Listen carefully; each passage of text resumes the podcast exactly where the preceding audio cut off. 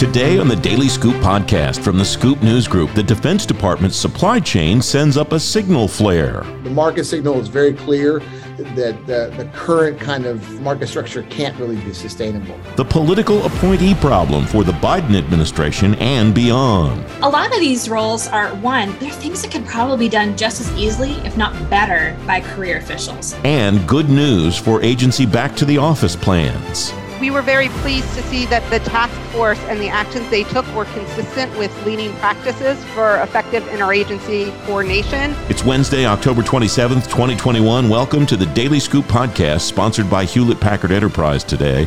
Every afternoon, you'll learn what's going on today in government. I'm the host of the Daily Scoop podcast, Francis Rose. Here's what's happening now. The State Department will stand up a new office that focuses on international cybersecurity. An ambassador at large, the Senate confirms, would lead the Bureau of Cyberspace and Digital Policy.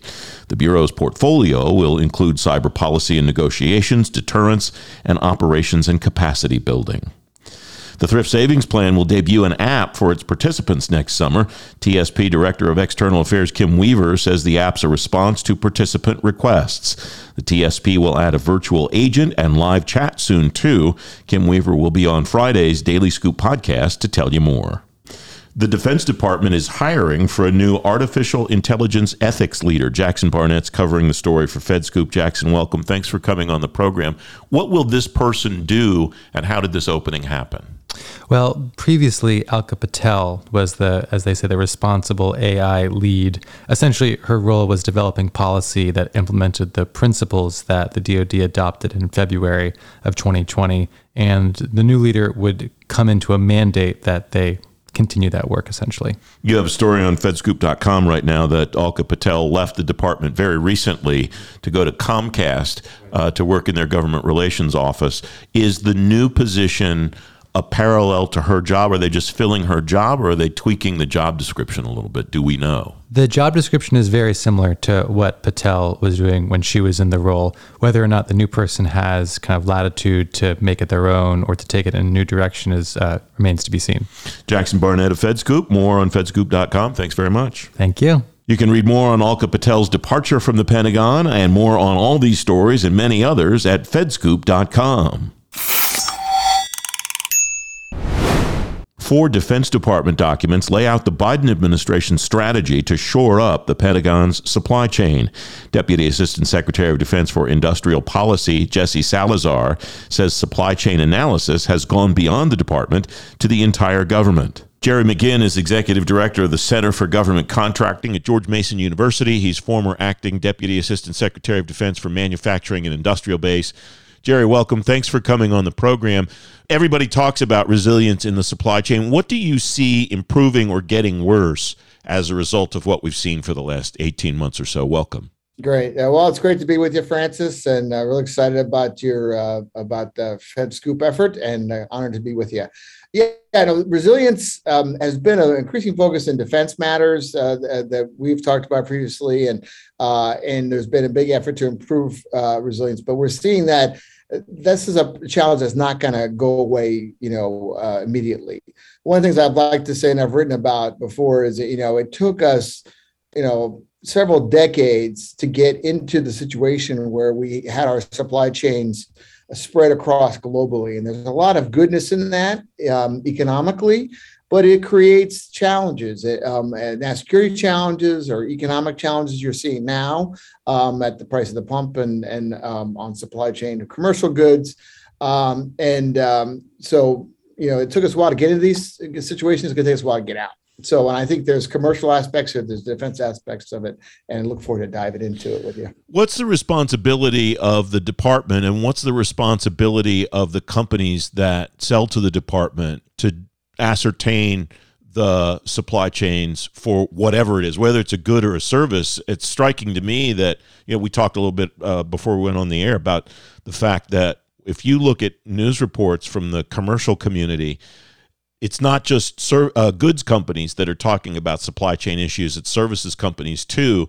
And I wonder what the responsibility of each side of that vendor customer relationship with the department is to ascertain their supply chains.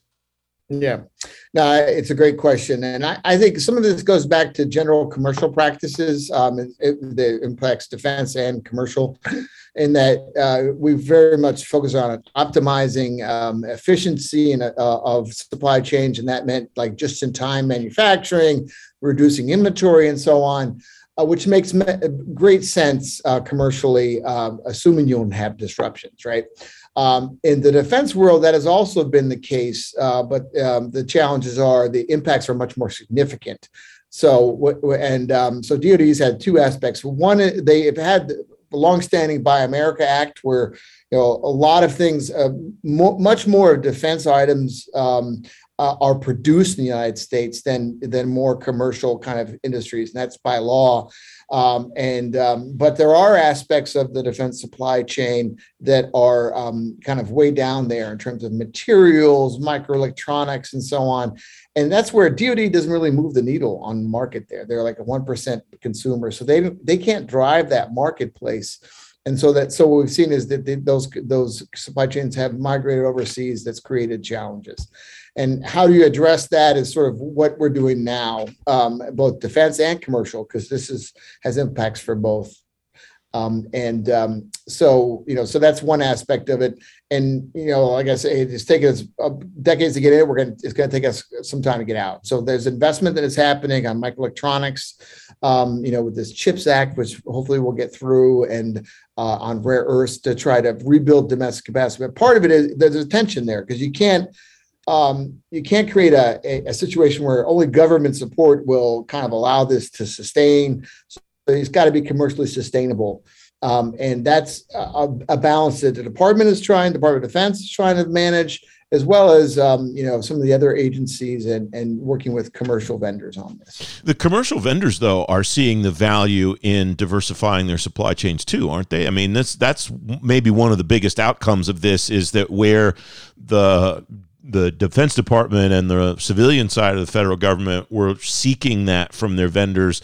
Until the pandemic, it strikes me the vendors were a little apprehensive just because of the bottom line, and now they understand it's not necessarily good for the bottom line to have all of this supply chain uh, stuff concentrated other places.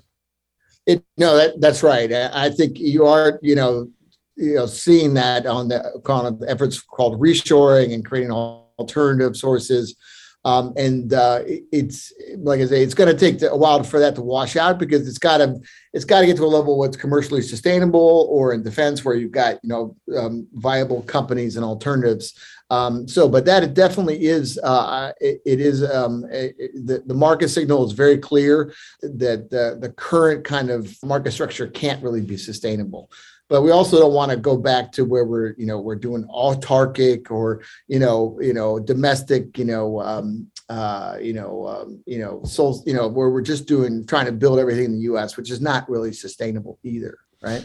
I am grateful to you for the invitation to come and be a part of your fall conference uh, coming up very soon, Jerry. Plug that. And uh, what do you want folks to take away from that meeting that's coming up in Crystal City in a little bit? Uh, great. Yeah. So we're having, and uh, we're honored to have you, uh, Francis, moderate one of our panels. We're having our third annual um, uh, government contracting conference that we co-host with the part with Defense Acquisition University, DAU. And here we're looking at the major issues facing the government contracting industry uh, broadly. So this is the issues facing government, um, companies, as well as um, how academics can assist. So we're honored to have you kind of moderate one of our panels, and we've got a great lineup of uh, commercial um, industry executives, um, CEOs from SAIC, Mantech, and others, as well as senior government officials from DoD, uh, Department of Interior, former GSA administrators. So we're excited to have you um, there and love for folks to come. Just go to uh, uh, govcon.gmu.edu to register. Uh, we have both in person and uh, virtual options for you. I'm going to uh, be there in person. I'm looking forward to it, and we'll put a link to it uh, at mm-hmm. in the show notes at thedailyscooppodcast.com. Uh, you lined me up for a panel called Model Contracts to Affect Change with three super smart people. Folks can find the details about that. It's very kind of you to have me be a part of that. And I'm just, I told you before we started recording, I'm just excited to get back out there and see humans in person again, Jerry. Uh, thanks very much Yeah, for coming on the program today. Appreciate it. Really great to see you, Francis, or great to talk with you since we're on a podcast. And uh, look forward to uh, seeing you in person next week. You can read more about resilience in the DoD supply chain in today's show notes at thedailyScoopPodcast.com. Six Defense Department nominees are headed to the floor of the Senate for confirmation votes. More nominees are on hold, though, at the Pentagon and other agencies. Loren DeJonge Schulman is Vice President for Research and Evaluation at the Partnership for Public Service. She's former Senior Advisor to the National Security Advisor. Loren, welcome. Thanks for coming on the program. Are we satisfied, dissatisfied, neutral on the current state of the confirmation process? How many people are in? How many nominees have been named? And so on. Welcome. So here's the deal. I think that the Biden administration got off to a slow start in terms of their nominations across the board, but they have caught up with almost all of their peers from Trump, Obama, and George W. Bush. Where they are behind, almost everyone is in the Senate. The Senate has not confirmed a record number of nominations at across the board at agencies. It's particularly slow with the State Department, but it's slow across the board at a lot of priority agencies for the President Biden's agenda, as well as some of the crises facing this country. Just to give it one critical example, right now we've got, let's see, uh, about 205 have been confirmed in under the Biden administration, 205 nominees. That is just ahead of the Trump administration that had that was the worst in history that had 186 confirmed. President Obama, by this point, had over 350 nominees confirmed, and President George W. Bush had over 370 nominees confirmed. So the Biden leadership slate still has a ton of vacancies in it. And if I were in the White House, I'd be looking at the Senate saying, What's the deal, guys? Is part of the problem here the volume of positions that any administration has to fill at this point? One of the debates that seems to be ongoing is do all of these positions that have to be Senate confirmed really have to be Senate confirmed, Loren? Oh, you are you are singing my tune, Francis. So I absolutely think we have far too many Senate confirmed positions right now. There are over 1,200 that require the Senate to go through the nomination and confirmation process. And that requires, in a number of cases, them to do vetting and investigations, hearing, and so forth. And a lot of these roles are one, they're things that could probably be done just as easily, if not better, by career officials. Some of the technical roles, the administrative ro- roles, operational budget, these are things that rely on long term knowledge of the federal government that you would find more effectively in the career civil service. But on top of that, the president has other options. There are ways to put into place uh, political appointees without them having to go through the confirmation process. And there's a lot of important roles in that space. The head of the CDC, the head of NIH, many of these are not Senate confirmed roles and don't require that process. So we've clearly acknowledged that some of them make more sense as something the president can put in place at his leisure and have in place over over administrations as necessary. So I think that there's a lot of opportunity for the Senate and the Biden administration to work together to say this is not working. We need to get more people in place to be able to be running some of these key portfolios. And the system that we've set up for ourselves is just slowing everything down to no one's betterment. Like there's not political deals that are happening right now that are benefiting either party that would actually make this process worthwhile, all of these holds worthwhile. At the moment, all we're seeing is just a slowdown. Is that possibility of deal making, though, at some point in the future, a big enough card that members of the Senate would be um, would be adverse to to keeping it? At some point in time, somebody may want to use that, and that's been such a powerful argument in Congress over the years, hasn't it? So I think the Senate's role in the advising consent process to put leaders in place in key agencies is an important one. This is absolutely something that should be preserved. But they've got to be honest with themselves. They're not using this role. One of the key things that they should be doing is through the hearing process, through actually vetting the nominees themselves to make sure that they are qualified and introducing them to the public and getting a sense of their views that process is slowed down considerably and not happening in a way that would actually demonstrate the Senate's power. On top of that, you see right now with Senator Cruz's across the board hold on State Department Treasury and other nominees related to, related to Nord Stream 2. That issue is not making any progress right now. It's just slowing down the pace of President Biden's nominees to the State Department and other key agencies and not actually gaining Senator Cruz any of the political benefits that he would want to see. I think you're right that some of this needs to be preserved. I think there are key positions that require the Senate and the public to be able to have that public vetting process. But is it more important to say, like, I might have a car that I want to play in 10 years? Or is it more important to have actually people running national security agencies when we have all these crises going on? I hope the latter, and I hope the Senate sees it the same way. The job that sticks out in my mind that converted, and it's been a number of years now, and I'm sure there have been others in the interim, I hope so, um, was the Chief Human Capital Officer job at the Homeland Security Department. Um, yep. That job went from political to career number of years ago not asking you to pull memory on that specific job, Loren, but what is, mm-hmm. what is an effective selling campaign, even if it's just a job or two at a time? Like I'm trying to figure out why a chief information officer job or a CHCO job at a federal agency really needs to be a political appointee when those are generally non-controversial, non-political um, positions that the person that when the person gets into the job and performs the duties of the job you're asking a great question with great examples. So, about 10 years ago, the Senate actually made an attempt to do exactly what we're talking about. So, we've got too many political nom- uh, uh, appointees that have to go through the confirmation process. And it doesn't make sense, particularly that when you look at DHS and others, to have some human capital officers who are political, some who are career. We need to have some balance here. So, they did a level setting. But guess what? other things have crept up. New positions have popped up. You see in some agencies for example the assistant secretary for legislative affairs is a senate confirmed official. And in other cases it's not. Or the assistant secretary for public affairs is a senate confirmed official. In other places it's not. The roles you're talking about chief human capital officers and cios i think those are ones that require a technical knowledge, a long standing dedication to the sustainability of policy, and a um, affinity for public service and a, an intent to stay in public service for a long period of time that make much more sense for a career official than for a, a political official. On the CIO point, when uh, there's a, actually a great case a couple, couple months ago made about the Department of Energy cybersecurity official.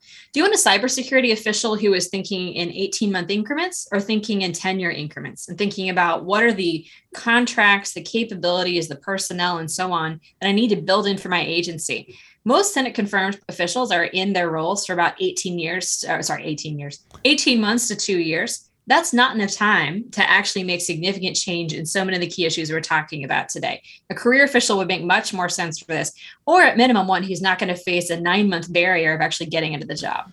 So you the the I imagine you're talking about the CESER office at uh, the Energy Department. That was interesting because the yeah. the Trump administration's selection to take that job, Karen Evans, happens to have that scope, that long term scope that you talk about, but there's no guarantee that every person that would get chosen for that job or some similar job would do so. Um, it, could that be a place to start this conversation, Loren, where the one, maybe the administration or some other organization could argue to the Senate listen, some of these jobs are political, some of these jobs are career, and we don't have any evidence that the folks who are doing this from a career perspective are doing anything contrary to the wishes of any administration of any party, maybe that's a place we can go to start this process.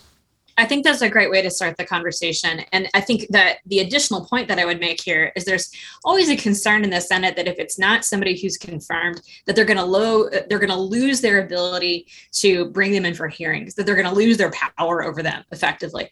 And that's just simply not the case. Look at hearings and see the number of career officials who effectively step up to the seat and testify, provide evidence, are a part of investigations, and are are frankly really um, well qualified to work well with their legislative counterparts.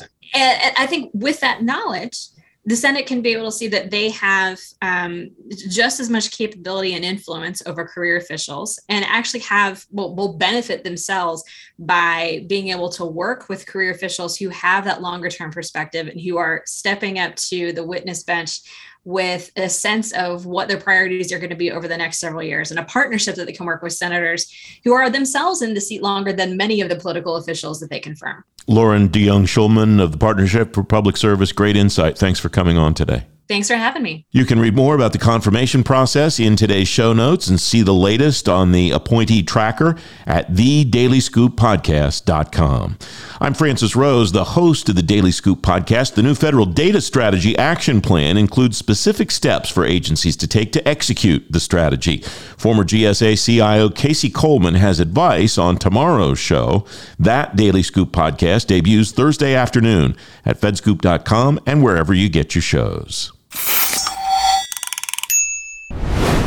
The Office of Personnel Management says agencies can start disciplining employees that don't comply with the vaccine mandate November 9th. That's the day after federal employees are supposed to show their employers confirmation of their shots. Michelle Rosenberg is Director of Strategic Issues at the Government Accountability Office. She's looking at federal agency reentry and workplace safety planning for GAO. Michelle, welcome. Thanks for coming on the program. What specifically was the scope of your work here? What are you looking at as agencies are starting? Starting to think about how they reopen and how they keep their employees safe when they do so. Welcome. Well, thanks for having me, Francis. And as part of this work, we looked at three specific things. First, we examined agencies' approaches to initial reentry planning, and we define that as the planning that occurred in 2020. Second, we assess the extent to which agencies' work safe, safe, workplace safety plans are consistent with federal guidance. And those are the plans that were put in place um, in the first part of 2021, so January through April 2021. And then thirdly, we examine actions taken to coordinate and oversee both that initial reentry planning and the workplace safety planning across the federal government. So looking to see across all of government the consistency and coordination and oversight of the agency's plans. So, the main takeaway that I have from your work, Michelle, is you write in one passage agencies' 2020 reentry plans varied considerably. That was before the advent of the Safer Federal Workforce Task Force in January of this year. And it strikes me that these plans that we're seeing now, um, you write, uh, increased under 2021 guidance related to workplace safety, these, these coordination plans. Am I getting kind of the gist of the way that these plans have evolved over time? Yes, Francis, you are exactly right. We found that um, coordination and oversight increased for the 2021 workplace safety planning as compared to the 2020 reentry planning. And we think that's a, uh, there are two key factors that led to that increased coordination and oversight. The first is clarity of guidance. So, for workplace safety, there was a single set of model safety principles for agencies to follow. Those were issued in January of 2021. In contrast, for the initial reentry planning, there were numerous different sources of guidance for agencies to follow. So, for our work, we actually looked across five different sets of guidance issued by the federal government um, for agencies to follow and to incorporate into their planning and identified elements or themes that were in multiple sources of plans. So that was one of the key uh, factors related to the increased uh, consistency was the clarity of guidance. And the second was centralized oversight. Um, exactly as you had mentioned, the Safer Federal Workforce Task Force, which is quite a mouthful. Um, we refer to it as the task force for simplicity. Um, that was established in January 2021 to coordinate and oversee government wide workplace safety plans. So agencies had to submit their plans to the task force for review. The task force reviewed them, made sure that they were consistent with the guidance, or uh, provided exceptions when appropriate. I've been talking to you and your colleagues at GAO for many years now, and I'm used to, um, toward the middle or end of the conversation, talking about the recommendations that you and your colleagues make. I don't see any here. Is there a reason for that, or is this a different type of work than you and your colleagues normally do, or what, what's going on there, Michelle? Well, I think it's because what we would have hoped to see is what uh, happened in 2021 that there was centralized oversight, that plans were reviewed, in, uh, that they ensured that there was consistency. And although the uh, model workplace safety principles have evolved since then, and actually since our review, that same structure of having oversight was in place already and uh, there were all indications that it was going to be continued to be used, and so that oversight and con, uh, consistency in the planning would remain. And so we didn't think it was necessary to make a recommendation. You referenced that uh, earlier in our conversation, and in this work, uh, you wrote it this way uh, in the uh, in the new report: increased clarity and oversight, and supported consistency in workplace planning as a result of that guidance from the task force. By the way, wise call and just calling it the task force because you're right. That is a uh, there's a bunch of words there put together. Um, what do you see as the the most important thing that agencies can should think about moving forward? Is it just this this kind of clarity about collaboration and, and and working with people to get them back? It sounds like that's the best thing that's happened as a result of the advent of the task force and the way that they're working together. I do think that is really key. Um, the collaboration, and you know, we were very pleased to see that the task force and the actions they took were consistent with leading practices for effective interagency coordination. Um, the task force included relevant participants with um, the specific expertise that was needed, um, things such as cross government policy, uh, expertise in public health and employee safety. Um, they also had defined outcomes. They had timeframes uh, set out for when agencies needed to comply um, with the guidance, and they clearly articulated um, the roles of the task force and also for agencies' own individual COVID safety coordination teams.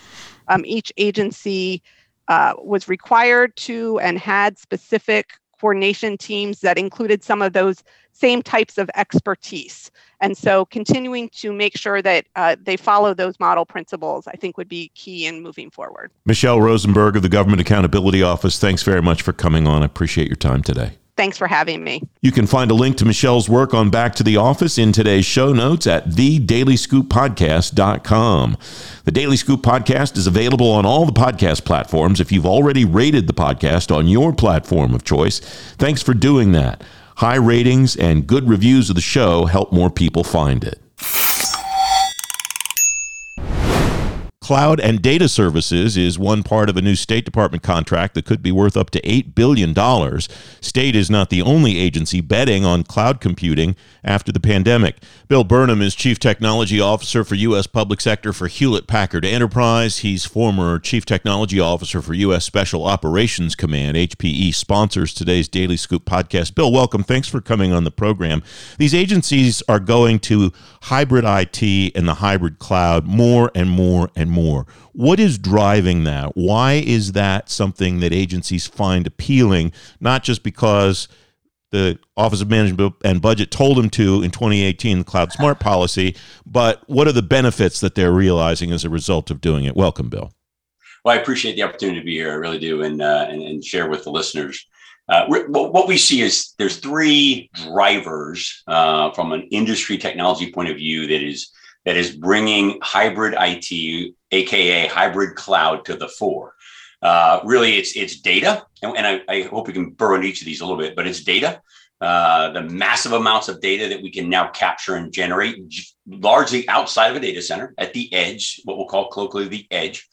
Uh, it's also the maturation of what we would call cloud native computing platforms that can now exist outside of your normal commercial uh, cloud service provider environment, right? When you talk about cloud native computing, if you go to what the, the Cloud Native Computing Foundation describes or defines as cloud technology, it's about running your applications inside containers with elastic orchestration.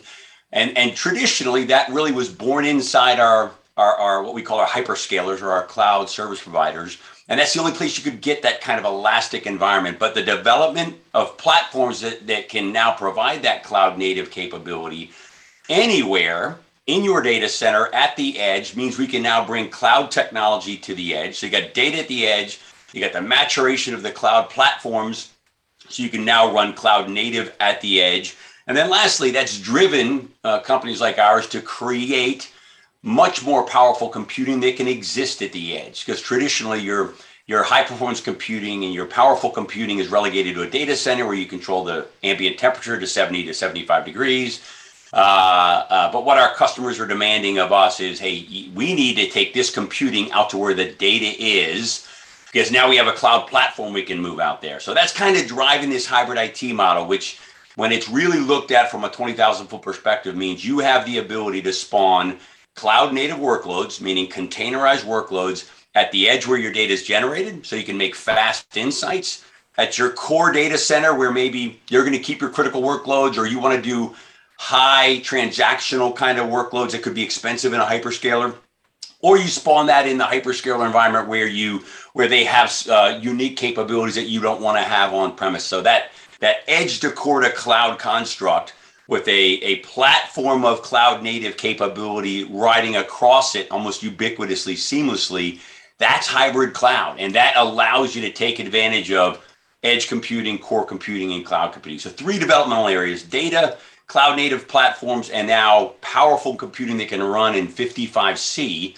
130 degrees is what's enabling this to become a reality. We started, uh, we talked a little bit before we went on the air about the way that private sector companies are approaching this versus the way that the federal government agencies are approaching this. Particularly regarding those three issues, what do you see private sector companies doing either differently from agencies or that agencies aren't doing or aren't doing yet? So what you have out in the private sector, and and it's it's really about the the way the private sector functions is the first company to make the insight, the first mover makes the money at the end of the day. So it so what you see in the private sector is they they want to deal with the data where it's generated uh, so they can get the fastest insights and so they don't have the expense of moving that data. Let's be clear, right? We are now generating huge amounts of data compared to just five years ago. And, and moving that data, uh, either it can be expensive and it, it causes latency. And so companies are realizing that, hey, if I deal with the data it's where it's generated, all I need to send back is the insight. So, so a lot of companies out there are now investing in edge computing, and and coming to companies like ours to say hey i want exquisite edge computing with accelerators and gpus and all that sitting out inside my oil field or energy farm or cell tower so i can deal with the data there. And i will tell you our federal customers are are starting to move that direction.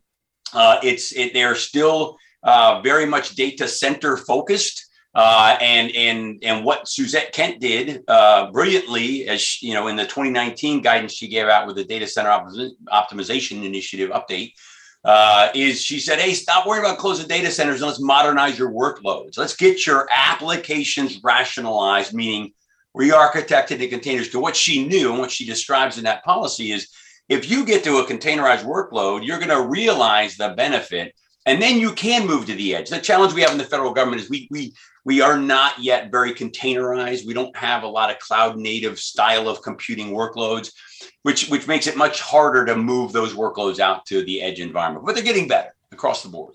Given the kind of elasticity that's required for what you just laid out there, how does one build? I mean, is I guess architecture is the right word. How does one build a structure to allow for that kind of elasticity, especially at the edge, which is where just about every agency wants to be now, Bill?